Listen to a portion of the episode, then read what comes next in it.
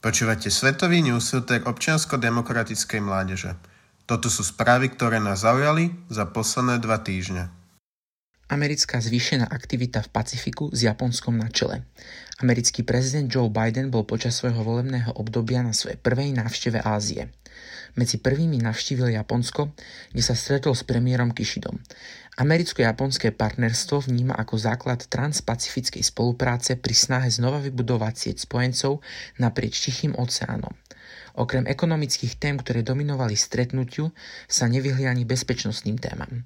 Ameriko dlhodobo podporuje premenu Japonska na regionálnu mocnosť a dáva zelenú na väčšie vyzbrojenie tejto ostrovnej krajiny. Rovnako tak USA tlačí na premenu bezpečnostnej infraštruktúry a podporuje snahu Japonska stať sa stálym členom v Bezpečnostnej rade OSN spoločnej tlačovej konferencii však dominovala otázka novinára, či by USA zasiahli silou v prípade napadnutia Tajvanu, na čo Biden rezolutne odpovedal áno.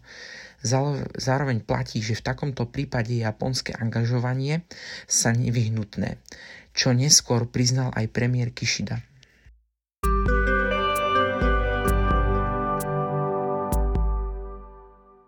Lavrov vyzval Francúzsko a iné európske krajiny, aby sa zbavili svojej koloniálnej mentality. Sergej Lavrov považuje snahy Paríža si stále udržať vplyv v Mali za nepriateľné. Podľa Lavrova to potvrdzuje stále prítomné koloniálne záujmy francúzskej zahraničnej politiky. Obhajujúc ruskú pomoc Mali, ruský minister zahraničných vecí tvrdil, že v krajine stále existuje nebezpečenstvo anarchie ohrozujúce teritoriálnu integritu krajiny. Preto vyslovil záujem Ruska pomôcť Bamaku práve vo zvýšení kapacít malískej armády a polície. Zároveň malijského partnera uistil, že Moskva bude naďalej pokračovať v dodávkach pšenice, minerálnych hnojív a ropných produktov. Tento výrok Lavrov vyslovil v kontexte hrozby celosvetového nedostatku potravín a surovín, ktorý by sa najviac prejavil práve v afrických krajinách. Mali okrem iného aktívne spolupracuje s privátnou militárnou skupinou Wagner, považovanej za predlženú a ozbrojenú ruku Kremľa.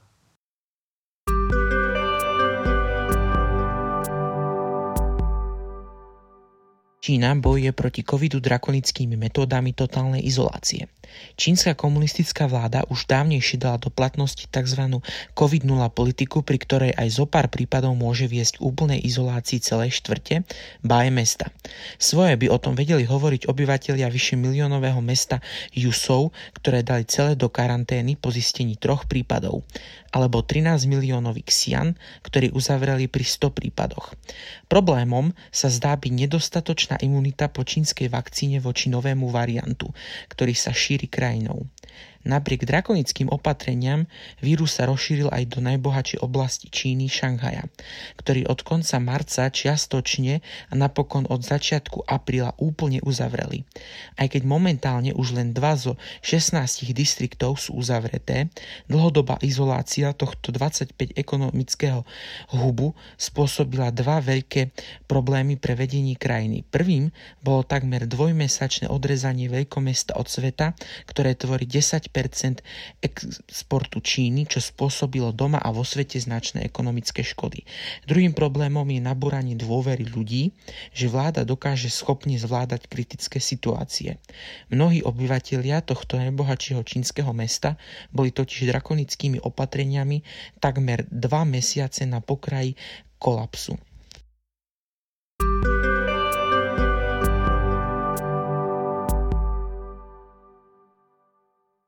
V Libanone mali voľby nízku účasť.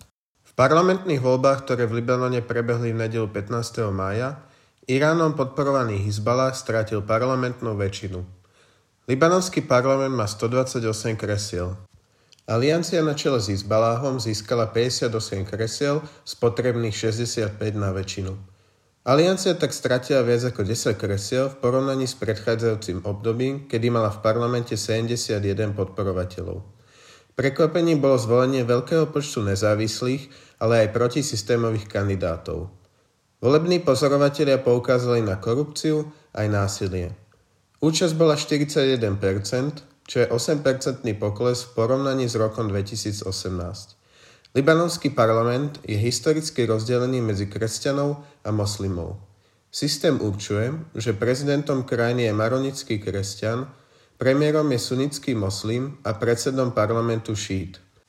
Nový parlament na teraz čaká hlavné zvolenie premiéra a zostavenie vlády, ktorá by mala obnoviť rokovania s Medzinárodným menovým fondom o ekonomických a štruktúrálnych reformách. Reformy sú pre Libanon nádejou na zlepšenie celkovej situácie v krajine, kde viac ako 3 štvrtiny obyvateľstva žije v chudobe.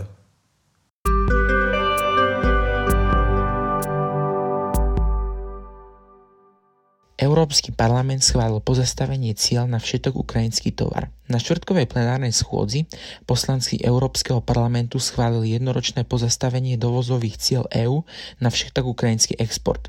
EÚ týmto opatrením reaguje na ruskú agresiu na Ukrajine a s tým súvisiacu zníženú schopnosť krajiny obchodovať. Zrušenie cieľ, ktoré má byť v platnosti jeden rok, má prispieť k podpore vojnou zničenej ukrajinskej ekonomike. Pôjde predovšetkým o zrušenie cieľ na priemyselné výrobky, vstupných cieľ na ovocie a zeleninu, ako aj antidumpingové clá a ochranné opatrenia na dovoz ocele. Vzťah medzi EÚ a Ukrajinou v súčasnosti upravuje asociačná dohoda, ktorá od roku 2016 zabezpečuje prefekčný prístup ukrajinských podnikov na trh EÚ. EÚ je najdôležitejším ukrajinským partnerom, keď až 40% celkového obchodu krajiny tvorí obchod s krajinami EÚ. Naopak Ukrajina predstavuje len 1,2% celkového obchodu EÚ. To bolo už všetko z dnešného newsfiltra. Počujeme sa znova o dva týždne.